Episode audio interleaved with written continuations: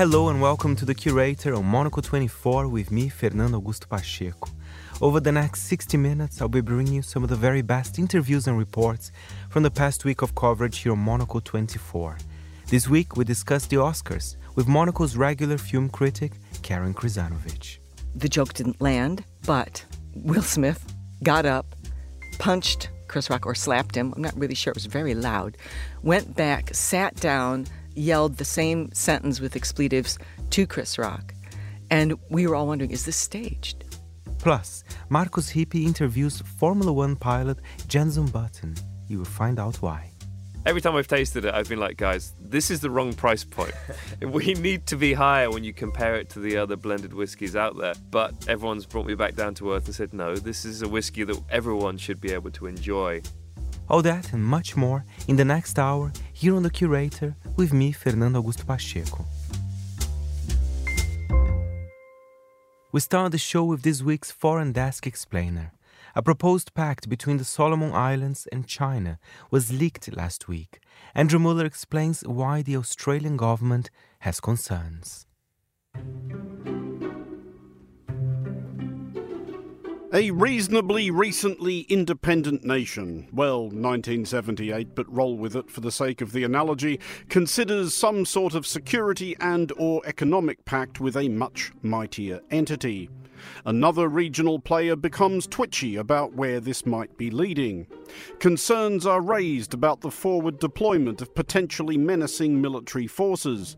The leader of a country which feels suddenly vulnerable frets out loud about pressure being brought to bear by a rival power with different interests and values. I think uh, events that you've seen most recently, I think only highlight the constant pressure and the constant, constant push that is coming into, into the region from interests that uh, not aligned with Australia's and not aligned with those of the Pacific more broadly. But Australia's Prime Minister, Scott Morrison, for his many faults, is not Russia's President, Vladimir Putin. It is unlikely that Australia will respond to the Solomon Islands' reported interest in a security agreement with China by bombing Gizo and Nauru to rubble and attempting to besiege Honiara. Well, we will see where, how this progresses. I mean, one of the ways you deal um, with your Pacific family is you deal with it as family. Indeed, Australia's Foreign Minister Marise Payne has noted, correctly, that the Solomon Islands is, as a sovereign nation, entirely entitled to make its own decisions. This does not mean, however, that Australia is necessarily wrong to be concerned, verging on vexed.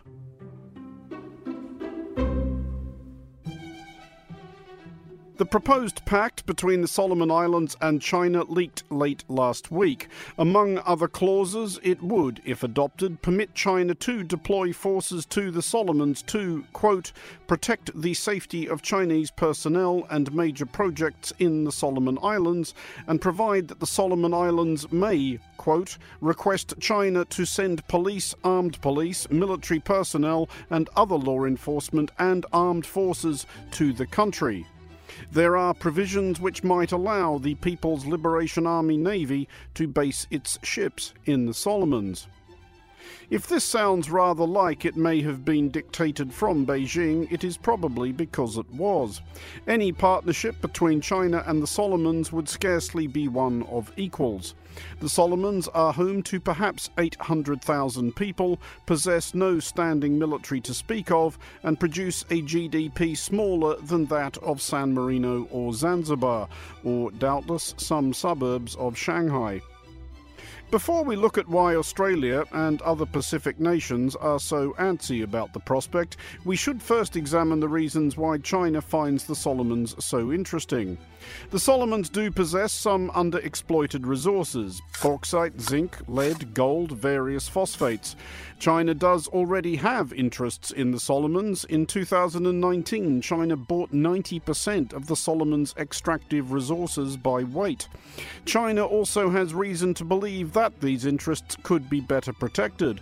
Late last year, there were riots in Honiara over the Solomon Islands' increasing closeness to Beijing, especially its 2019 decision to end its diplomatic relationship with Taiwan to pursue one with China.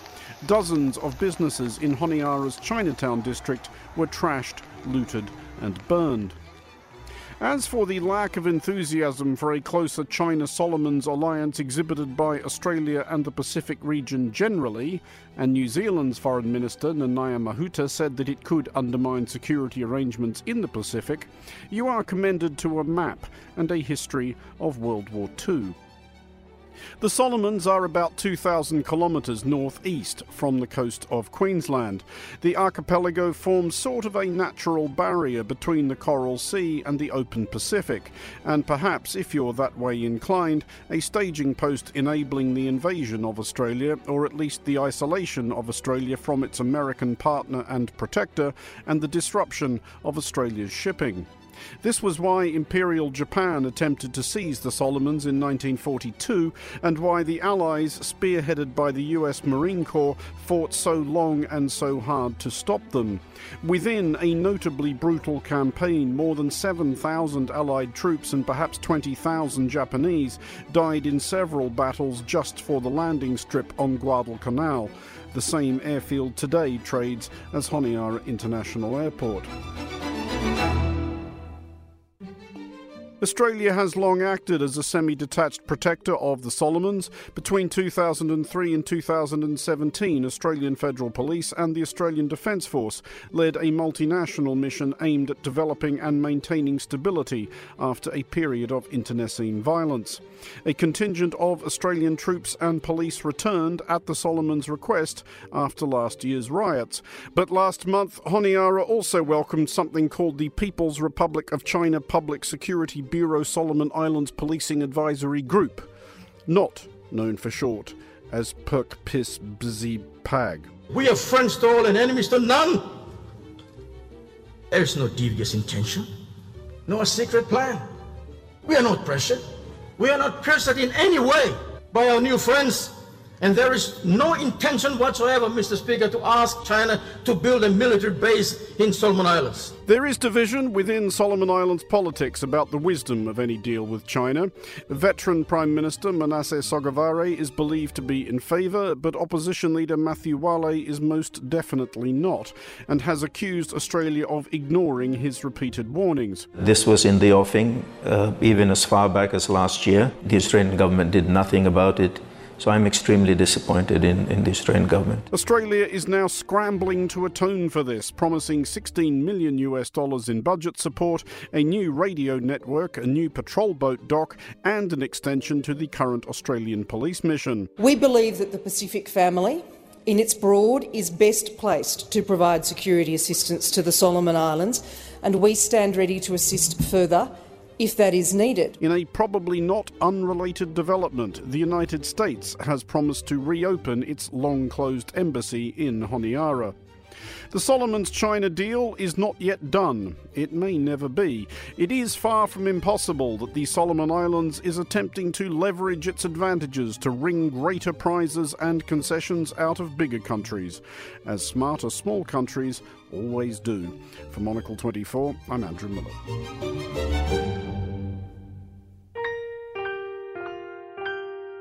And now to one of the main topics this week the slap that Will Smith gave to Chris Rock live at the Oscars.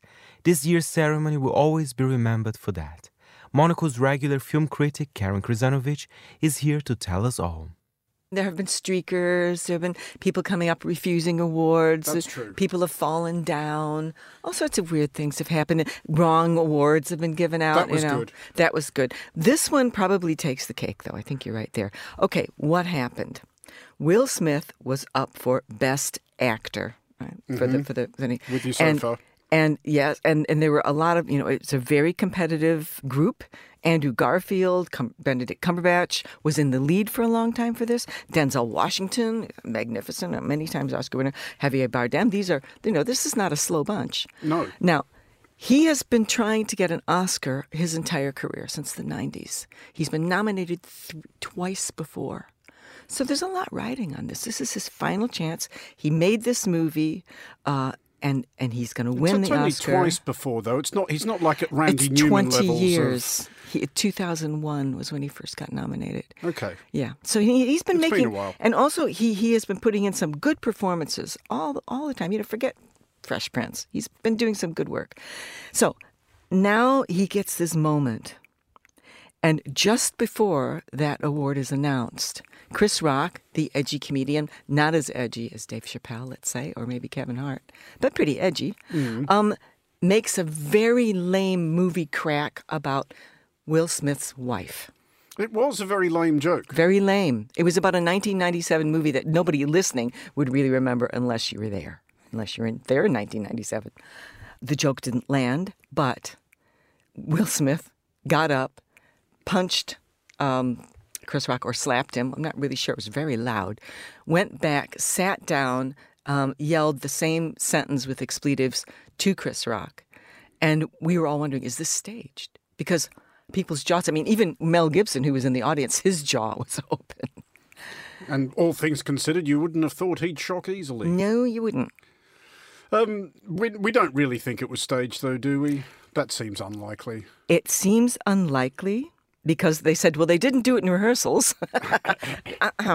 Yeah, of course. But it, it is possible because, number one, the Oscars are losing their audience. This used to be a big must see show, and it's been dropping, it dropped 51% between the last year and the, uh, the year before and the last year. So viewing figures are dropping. That See, means they're losing that- revenue. That is interesting, right there, though. I mean, I, I think myself it's unlikely that it was contrived or rehearsed. I, I generally take the view that most things that happen actually are what they look like, and it's just people desperately attempting to appear sophisticated and knowledgeable that pretend they're not. But that drop off is huge, and I mean, regular listeners will be aware that I was not part of that desertion from the Oscars because I don't think I've literally ever watched it in my life. Because why would anybody? But seriously, what does anyone know what is behind that? Because that that is an astonishing shipping of audience in just twelve oh, months. Well, yeah. I mean, I mean, okay. Number one, people have lost the the habit of going to the to the big screen cinema.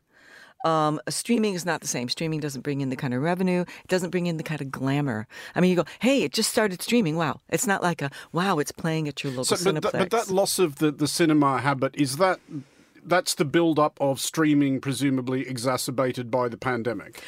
Yes, yes, but it was dropping before the pandemic Right. as well. And now, now they've always said movies have been have been threatened by television. Hmm. VHS, etc. Movies all, have always have always survived, but the the marketplace and the environment is very different now. So. It's very hard to have an event movie, and Hollywood needs those. They're having trouble with, with Chinese markets um, for lots of different reasons. And so Hollywood is in trouble. Hollywood wants to stay glamorous, wants to stay, stay relevant, and the Oscars are not helping them do that. Well, let's talk though about what actually did win. What did we glean from that? And were, were there any? I mean, I, I realise when I say were there any shocks at the Oscars? we've we've already dealt with that. Among the actual prizes, were there any surprises? Oh, yeah, absolutely. Okay, up until two weeks ago, or maybe three, four weeks ago, we felt certain that Power of the Dog was going to sweep all the awards because it was, it was nominated for quite a few. And now you have to remember that Oscar voters, um, they don't. They should see everything, but they don't see everything. And also, they only finished voting last week. So that means that they waited for the SAG Awards, which are the acting awards, the Writers Guild, the Directors Guild, the Producers Guild, they waited for all these guild awards to come in. And we saw little by little the lead that we thought Power of the Dog er- had on early on falling apart. So instead, Power of the Dog was supposed to win Best Picture. The Best Picture was Coda, which is the first movie that has a basis of deaf sign language. It's a, a deaf family with a, a hearing daughter. It's not a great film, but it's a wonderful performance by uh, Troy Kotsur, who won Best Supporting Actor. Okay, so a, a good night for Coda. Um, Yeah. Jane Campion did win Best Director. Jane Campion was third woman to, to win this particular award, so it's a big deal. Um, her cinematographer, Ari Wegner, was nominated and a sure bet to win, beaten by another Aussie. Among the top pictures, though, was there one, or actually among any of the top prizes, were there any that you desperately wanted to see win it, but which did not? Oh, that's a good one. Did Well, you find yourself booing at the telecast at any point? Is what I'm you know, asking. you can't really boo because I mean I don't vote for the Academy, so if I voted, it would be different. I wasn't a fan of Belfast. It won Best Original Screenplay. I know people, a lot of people liked it. Also, there is a rule, in case you want to bet, that um, best that one of the two screenplay winners will generally be Best Picture. So next time you want to bet, keep that in mind. So, just finally, then, of everything that was nominated, uh, because a lot of people listening to this will not have seen any of these films or many of them, is there one that you would definitely urge people to make an effort to go and see? I really liked West Side Story. It's Spielberg's first musical. It is spectacular. The visually, um, the the songs are amazing. The performances are terrific. The costumes are great. The cinematography will blow you out of your seat. The the actors really do sing, unlike the 1961 version. And if you don't like it, I'll pay for your ticket.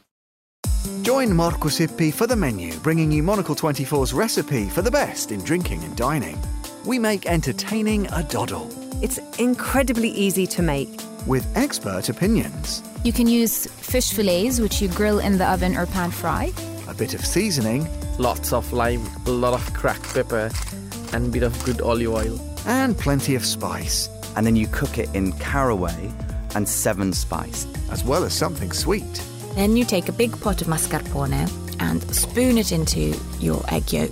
And maybe even a little bit nuts. You take it out, you top it with some pine nuts, and you're good to go. It's a recipe that's guaranteed to impress. It's slightly controversial, but it's the one thing that has surprised the most people when they eat it. Premiering live on Monocle 24 every Friday at 2000 London time, midday in Los Angeles, or downloadable wherever you get your podcasts. You're listening to The Curator on Monocle 24 with me, Fernando Augusto Pacheco. And now a highlight from the show I host every week, The Stack. I had the pleasure to speak with Lars Jacobsen, editor of Waves and Woods, an incredibly cool surf and travel title from Germany. So we are on the market since, yeah, now six years. And um, the magazine is all about, yeah, what the title says, waves and woods. So it's about surfing. That was the main focus of the magazine. And then we blew it up to the outdoor part as well. Surfing has always to do something with traveling, with being in the nature, with, um, yeah, it's not all about the wave itself. It's also about the woods you drive through when you want to explore new surfing surfing spots. The idea came up quite a while ago, maybe 10 years ago already. And um, back then I was working as an editor in chief for a German surfing magazine, and it was all about surfing.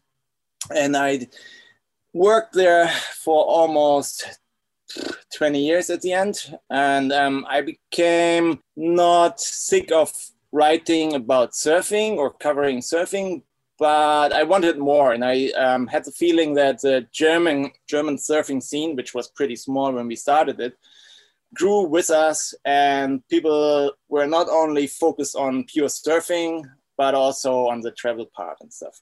So I put this woods part in there, and um, it seems to work now. Year number six, so we're still up and running.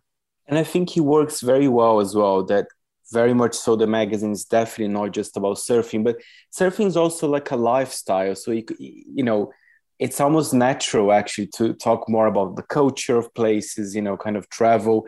It's almost unique in that sense uh, when you compare to other kind of sports uh, something like that. Right. Yeah surfing is is absolute unique. And the lifestyle itself i mean we have like skateboarding and snowboarding which comes close to it and which have a similar lifestyle and which is connected to surfing. But other than that, it's pretty unique out there in terms of a sport. And it's, yeah, more like a lifestyle than a actual sport, I guess, for many people. But um, yeah, surfing uh, developed over the years. And now it's like there's a surfing league, which is highly professional with proper athletes. And everyone knows Kelly Slater, this guy just turned 50, I guess. 50 years is just 50 years old. And he just won this famous pipeline surf contest in Hawaii. And the first time he won it, it was 30 years ago. So this guy is probably the most successful sports athlete in the world. But besides that, it's surfing is way more than, just the sport itself. And I was going to ask, where are you usually based? Because of course we're talking. You're at the moment uh, in the United States and I can even see your surfboard actually uh, here on Zoom. Is is that your surfboard actually? Yes, yeah, I bought it here. I was uh, I didn't brought one. Flying with the surfboard gets more and more tricky these days, and I have two kids. I brought them with me, and uh, we had strollers and uh, and all that stuff. So, uh, but I bought one here, and uh, we have some friends li- living here. So whenever I come over, I usually somehow get one. And this time I bought this red surfboard over me. And Lars, tell us uh, which kind of stories, I mean, can someone expect from Waves and Woods? I mean, first of all, I was very much impressed with the photography. I mean, it, it's stunning, you know, the, and I think this is actually very important as well when you talk about surf, because again, the imagery around surf is beautiful. And I think Waves and Woods continue that uh, beautifully. But tell us a bit, perhaps some of the features in this latest issue that might interest people. Yeah, first of all, we uh, really focused on running great, great uh, photography from the best photographers from our scene. So we are constantly searching for yeah the best images, which is not always easy in terms of the internet we have with Instagram and stuff. So we kind of have to do extra the extra work to get get beautiful images together and be be different to the or like try to get something why people should buy this magazine instead of uh, skipping through Instagram, for example. So that's why we take extra care there to feature the best photographers in the world. And on the other side, it's not all, also uh, only about photography. It's also about like the travel parts. We have some travel stories in there, uh, travel stories which should motivate people to get out there, to travel again, to uh, explore the world. And then we feature artists like um, between each big story in the magazine, we have um, an image from an artist. We pick them randomly and um, just print their work between all the big features. And at the end of the magazine, we have an interview with that artist. Then we have many stories about uh, sustainability. We try to um, highlight yeah, topics which are not known so far in our surfing and outdoor world. Like we try to feature stories about like in, in the next issue we have got a story about the forests of Romania. They're pretty much untouched in Europe. They're the last proper big untouched forests and nobody really knows about them. And um, yeah, we have a long story with a um, pretty yeah, with a professor who's taking care of these forests. So it's a, it's a deep story about it. And then we had some stories about river systems where, where some governments wanted to destroy them and build some dams to produce energy. But if they just build these dams, these river systems are destroyed forever. Nobody really know about these uh, river systems and um, we wanted to highlight them and bring them in focus and yeah, that's how we kind of look for our sustainability stories. I love the Eswatini uh, story. That's quite unique as well. Right. Yeah. They, we had a story about two guys, two adventurous uh, journalists. They um, they um, went through Eswatini by bike, and um, they went just through the whole country and um, did some camping at the at the side of the road and they had some snake encounters and they got in touch with the culture and the people and these kind of stories. These are the woods kind of stories again. They have nothing to do with surfing and that's the stories i guess which are surprising for our readership because first of all they think it's kind of a surfing magazine but then they get stories from a totally different world but they can connect to it because everyone wants to do these remote adventurous kind of travel stories by themselves. So that's how we think and how to how we try to get everything together in in this one issue. So. lars when it comes to the business side of things is uh, of course the magazine is in german. Do you have uh, more subscriptions or do you have a lot of kind of selling points uh, in germany? Or, or i wonder if any other german speaking country as well. We finance it through subscriptions through direct sales and through advertisements we sell. And um, these are the three main income sources we have. And um, when we started it, I thought about why shouldn't we run it also in English, like have a German version and an English version, or German and English text in one issue. And I thought, uh, let's first focus on the German market because I, I worked in that print print market in, in Germany. I knew some customers and um, advertisement partners and thought, okay, we go first on that market, uh, Germany, Austria, Switzerland, where they speak German. And um, then if this magazine somehow should grow and uh, works out, then we still can run it in English. And we slowly but surely come up to a point where we may also run an English version soon. We're not quite sure if we should do a, a German and English text in one issue or like separate issues. Both ways will be a lot of work and um, will cost some money. So, but yeah, we, we, we come to that point where we may blow it up uh, more onto an international side. Please do it. You have you have a reader here already. If if it's going to become in English, although let's be honest, I mean Germany is still such a strong and big market, right?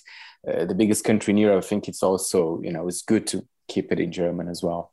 Right, right, right. That's why we started it in German. Exactly because of that. We have so many Germans out there, and um, I guess there are still customers out there, especially in the German market, who are connected to print magazines these days. I mean, this all this print thing is, is slowly but surely everyone knows it is getting less and less interesting for the financial financial parts. But um, I guess if you go in a complete different direction than the internet is going, like if you produce something with quality paper, with a like the magazine you have is like almost one kilo heavy. It's like thick paper and has a soft touch, soft touch lamination. If you work that way and you produce timeless stories, I guess print will survive for a long, long time.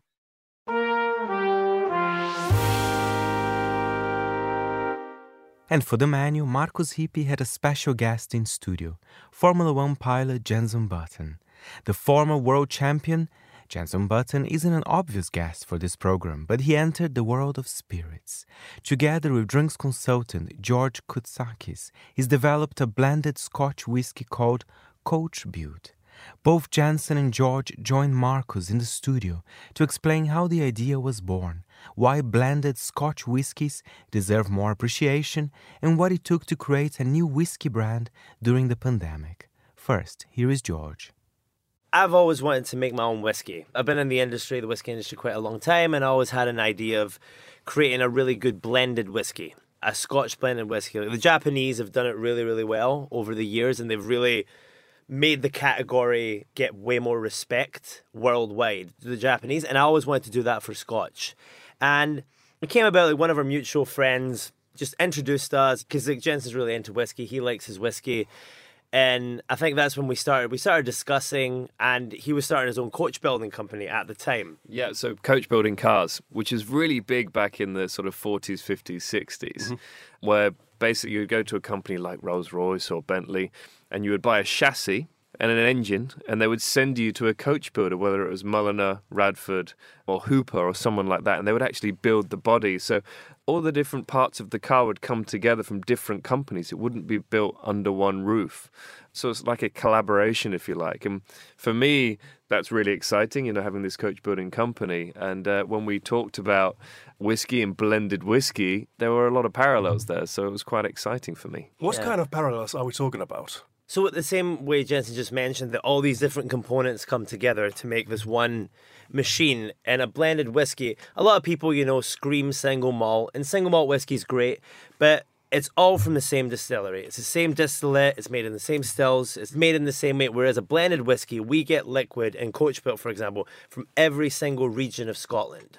We get it from all different distilleries, grain and malt whiskey, and to put that all together to create like a really balanced blend is a very difficult craft. The same way as like making a coach built car is a difficult craft to take all these different components from different companies. So we were just having this conversation, and then just kind of stars aligned and we decided to start this together. And a fascinating fact, by the way, is that you, you didn't meet face to face. Actually, today, when we are doing this interview, this is the day when you meet face to face for the first time. So, Yeah. once you had decided to create Coachbuilt, how did that continue? What were the steps?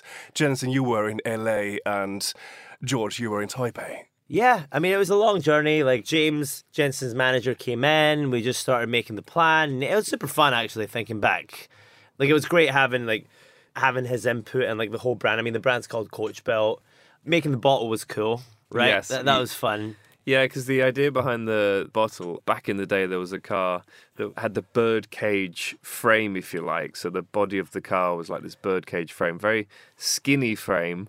And if you look at our bottle itself, you have these indents, very like a birdcage car, a coach built car back in the day. So it was really interesting trying to do something a little bit different. You know, a lot of whiskies have a very similar style of bottle, which I respect, but it's nice to try something different. Still looks very classy, but uh, with that coach built element included. And I would imagine you had quite a few Zoom calls. Oof, yeah. yeah, we, we had a lot. It was just like really fun during the whole lockdown too. And I, yeah, I'm just like really happy how we brought it all Yeah. together. Like me in Taiwan, him in LA, the whiskey being made in Scotland.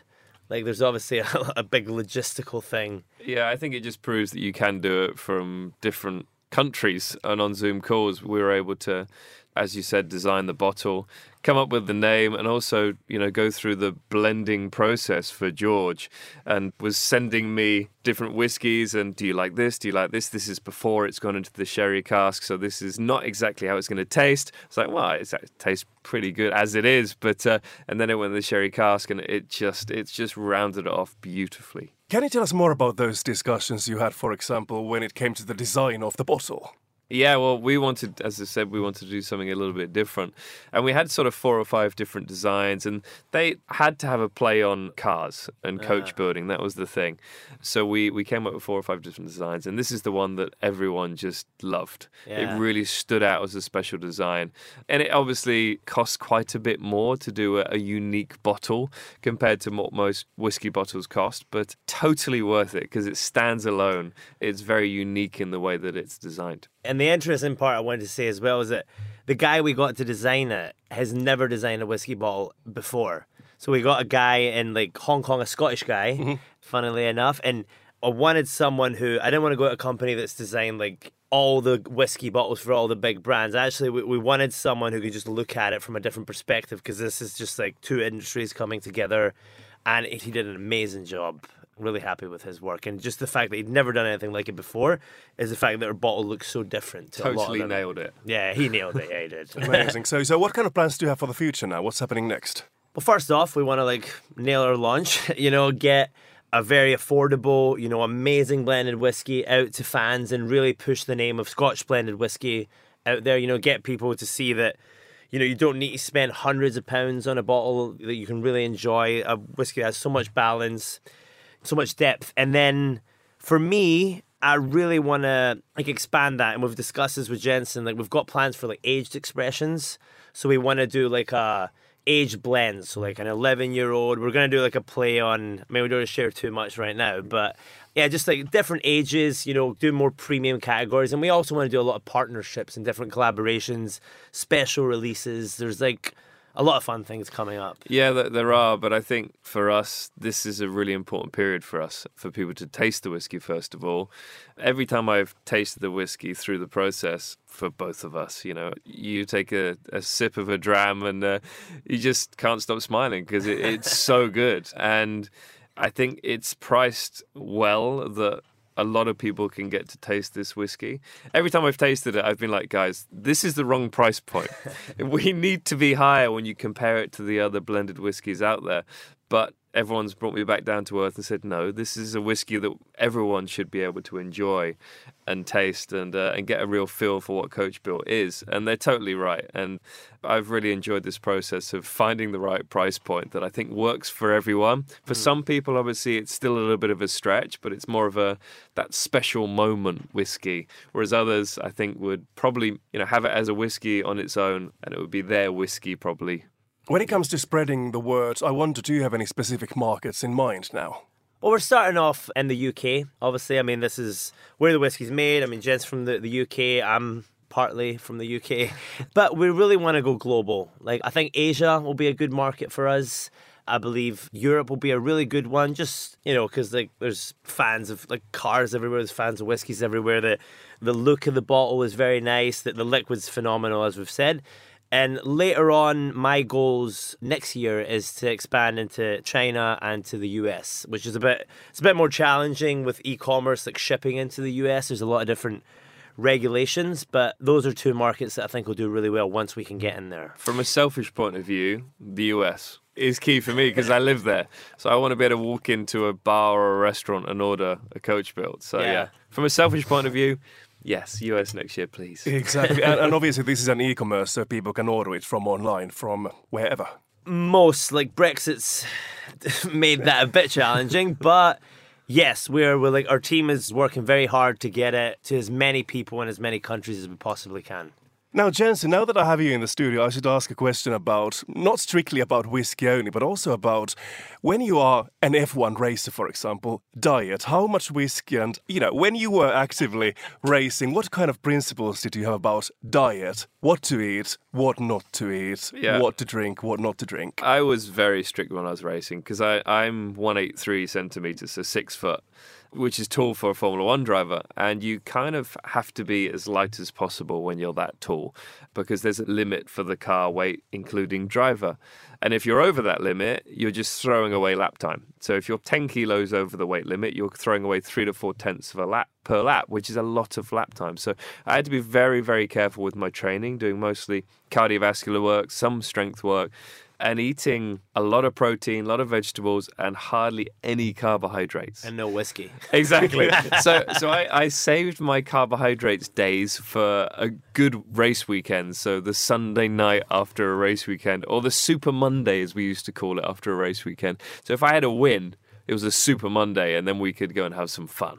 but um, no, after Formula One, you know, the Monaco Grand Prix, Montreal, Melbourne, it was the three M's. Those three races were great fun after the race. So the Sunday evening. So that's when we would let our hair down as drivers and, and relax a little bit. You know, I think we all work very hard. Mentally, it's very draining, physically as well. So you need to let your hair down now and again and enjoy those special moments. And those were definitely Sunday evenings with a few other drivers. You know, there, there's quite a few drivers that used to get together and spend time together. Who were you together? Who were I, I knew you were going to ask me that Was one. Kimi Räikkönen from my country there? Kimi Räikkönen, I mean, we never really saw eye to eye when it came to racing, and we never really spoke much, except maybe on a Sunday evening with a bit of music and maybe one or two drinks. But uh, Kimi came alive, and he is a true personality, he really is.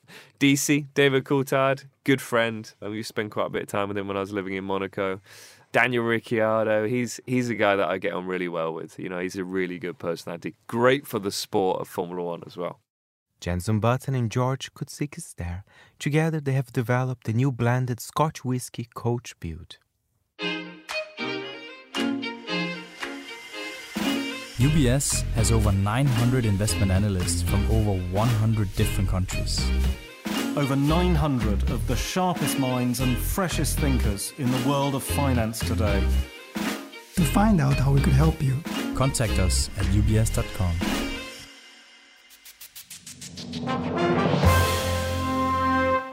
You're listening to The Curator, our weekly highlight show here on Monocle 24, and I am Fernando Augusto Pacheco. And you know, I am recently back from beautiful New York City. Here's a letter I wrote about my experience in the city.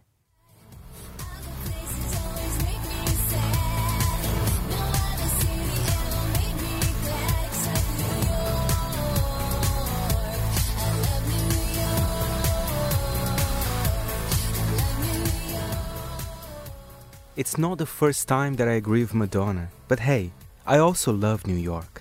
Interestingly enough, I had minimal experience with the city before my visit from last week. Only a very quick trip, almost 10 years, that lasted exactly two days. Someone even told me, how funny, a Brazilian that doesn't know New York. Which is fair enough, as Brazilians are usually one of the biggest tourism markets for the city. I believe we're in third place, just behind the Chinese and the British. Even my hotel was a few minutes from a street called Little Brazil. I'm thankful to my good friends Mark and Claudia, who took us on a whirlwind tour around New York City coolest neighborhoods in our very first full day in the city. I was impressed. I liked the energy and the beautiful Art Deco high rises. Shame they don't do those like that anymore. I know the skinny high rises around Central Park are a bit controversial, but I can only gasp of waking up to a view like that. I went to the top of the Rockefeller. That was good too.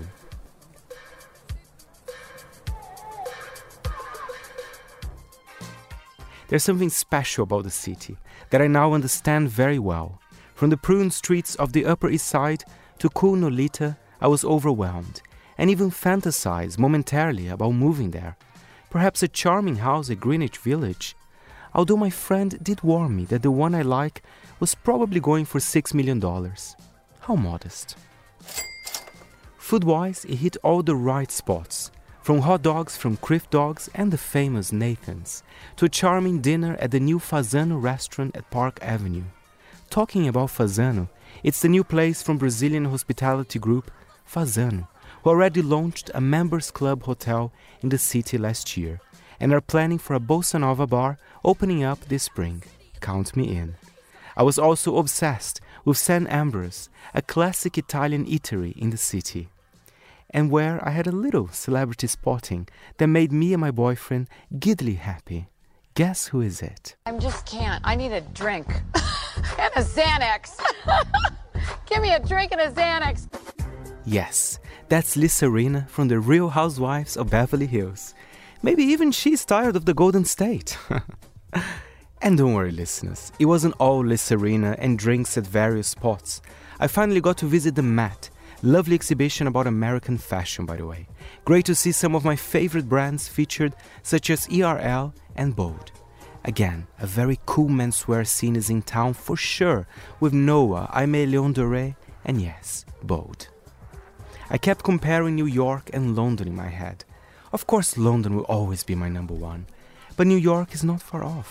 I found the city not very chainy, which surprised me. London could learn a little bit from that and New Yorkers and perhaps Americans in general are very good with a compliment. A teenager liked my Supreme t shirt of Madonna. He said, Cool tee, man. That made my day. New York, I miss you already. From Monocle, I'm Fernando Augusto Pacheco.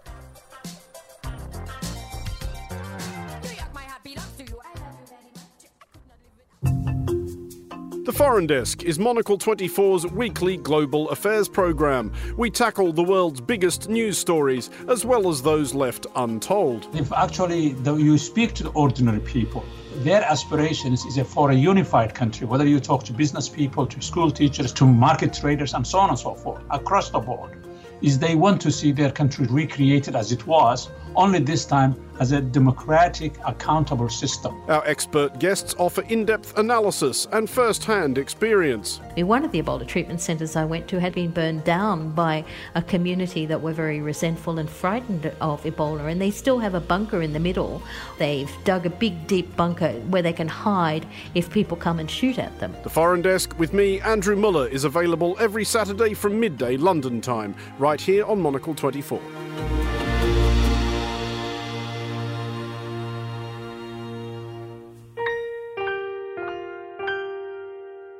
To own design now.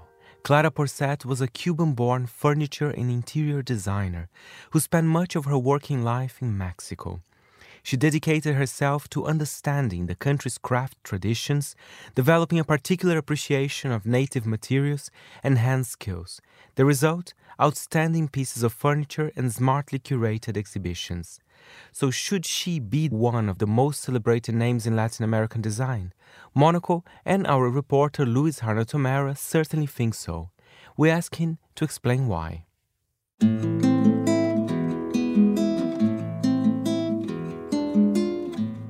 Clara Porset isn't the best known name in design, but her influence in Latin America looms large. Born in Cuba in 1895, She was schooled in modernist design through the first decades of the 20th century in Paris, New York, and North Carolina's Black Mountain College, where some of the founding figures of the Bauhaus were teaching at the time.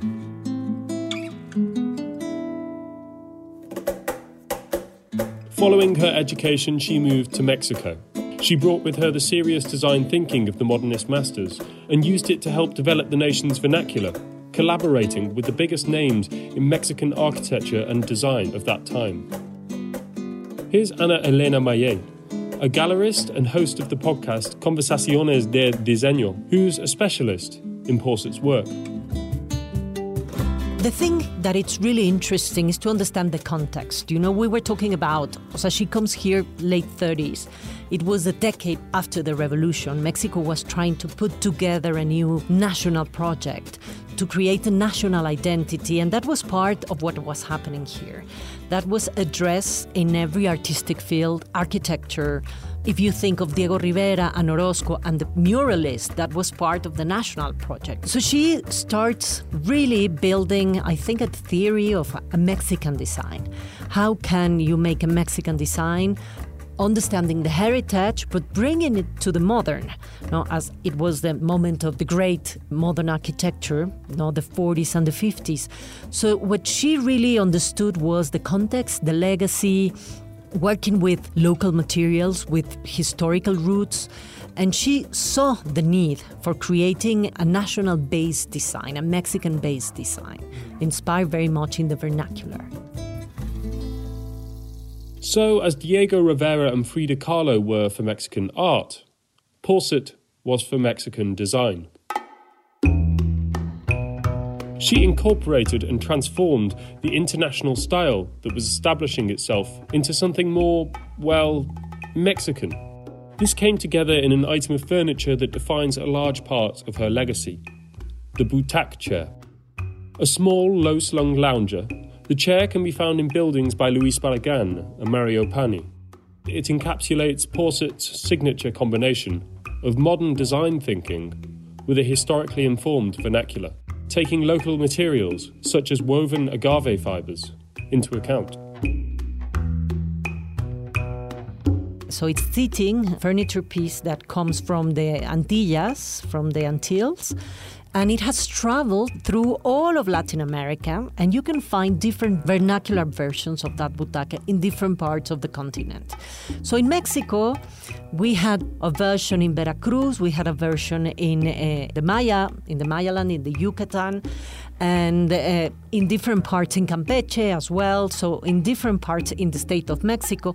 So Clara kind of observes all that, all this research, and she realizes that the butaque could be a great example to bring into the modern, really to reinterpret ergonomical dimensions, experiment with different materials, local materials related to Mexican culture or to the roots, to the heritage.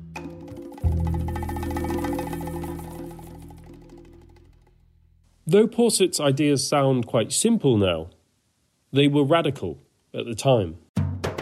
She was a champion of indigenous peoples and their craft traditions. She was an early proponent of socialism, and she helped change perceptions of interior design from being a frivolous pastime for women into the serious discipline that we know it to be today.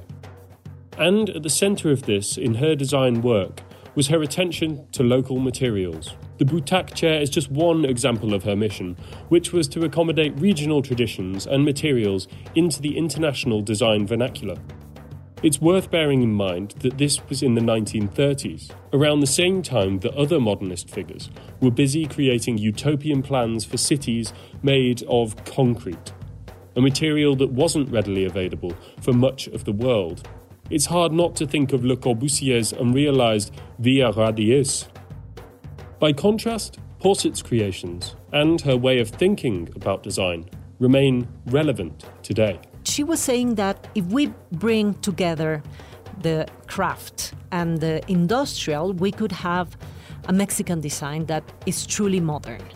We are getting industrialized. Don't forget that this is a craft country. And if we bring the craft traditions and put them in dialogue with the industrial, we are going to get a really unique thing. And I think her legacy is getting much alive. Not just to think no, of creating a design that it's truly Mexican or even truly Latin American. No, just think about the context and design from Mexico for Mexicans.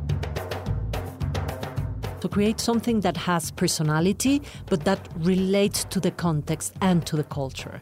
I think that's one of her most uh, important legacies, and that young designers are really bringing to the present. For Monocle, in Mexico City, I'm Louis Hanato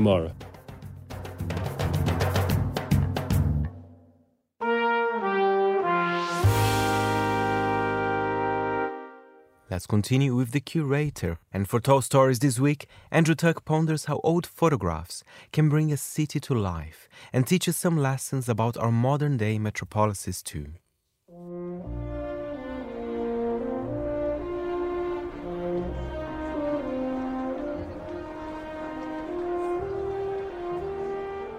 Look, it's not about things being better back then, because really, they weren't. But there is something about looking at old photographs of your city that can be wistful and make you reassess where and how you find yourself living today. And it's not just what you see in these pictures, it's what you can almost hear. The cacophony of humanity, the ringing of tram bells, the swishing of skirts, the slap of shoe leather on pavement, the holler of the market trader. That's why I'm lured by old photographs of London. There's also a bit of humility that settles on you too. Your big idea? They thought of it ages ago. Micromobility? How about these two women dressed in fur collared coats traversing the city in their Wright-Craft scooter car? They say it's the smallest car in the world, out for a test. A miniature vehicle that looks like it's broken free from a fairground ride. It's the 1930s. It's two and a half horsepower with two handbrakes, both of them outside. Ah, what about pop up beaches on urban stretches of river?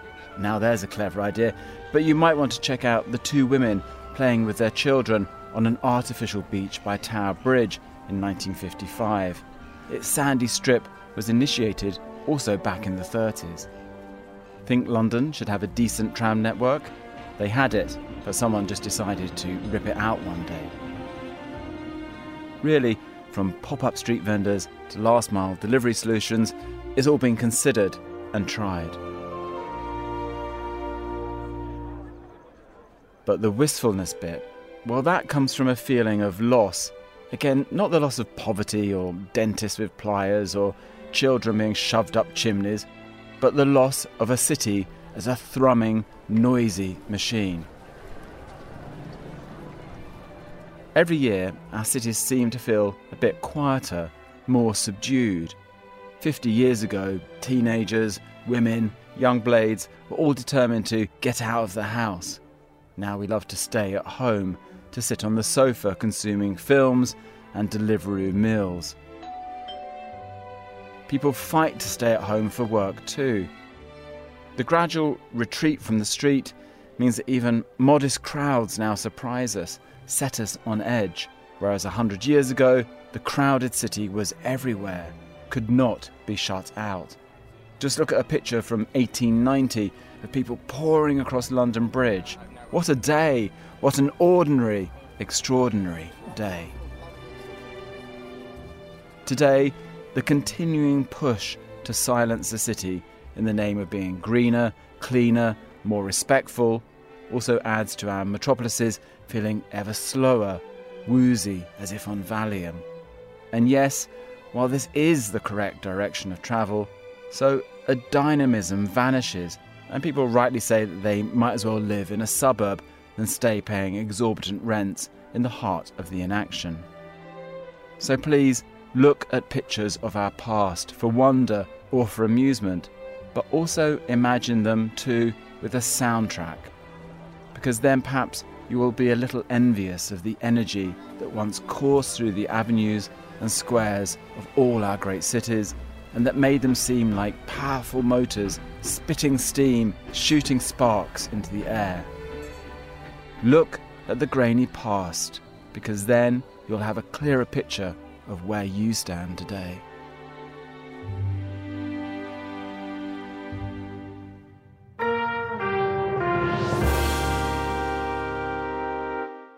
Finally, on the show for Food Neighborhoods, a Mediterranean recipe by the author of a new cookbook, Nistisima. I'm Georgina Hayden, and this is a recipe from my new book, Nistisima. These are crushed coriander and olive new potatoes, and I love cooking new potatoes this way. I think it just showcases them in all their glory. It's really simple, it's something that can play a part of your Sunday roast, or you could even have them on their own with a lovely salad midweek. They're utterly delicious. All you need is around 750 grams of new potatoes. Put them in a big pan of boiling salted water and cook them for about 15 minutes so they're tender and cooked through.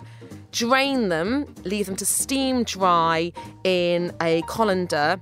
Meanwhile, preheat your oven to around 200 degrees centigrade so it's really nice and hot. Then transfer the new potatoes to a roasting tray. You want to crush them a little bit with a potato masher, just to sort of break the skins and break them down a bit so there's a bit more surface area so they get lovely, crispy, and gnarly. And then dress the potatoes in olive oil, salt and pepper, the juice of half a lemon, which is really important. That citrus is just divine. And then for flavour, you want to crush two teaspoons of coriander seeds. They don't have to be too fine, roughly crush them. Toss that through. And then I love to add around 60, 70 grams of pitted black olives. They'll go lovely and crispy and almost meaty in the oven. Mix it all together. Pop the tray in the oven for 20, 25 minutes until they're golden and crispy, and then finish it with some roughly chopped fresh coriander. A really delicious side dish, and I hope you love it as much as I do.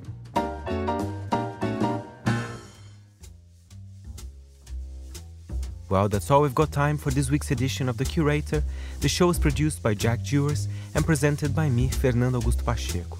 Join us again next week to hear some of the very best of the programs here on Monocle 24. Thanks for listening.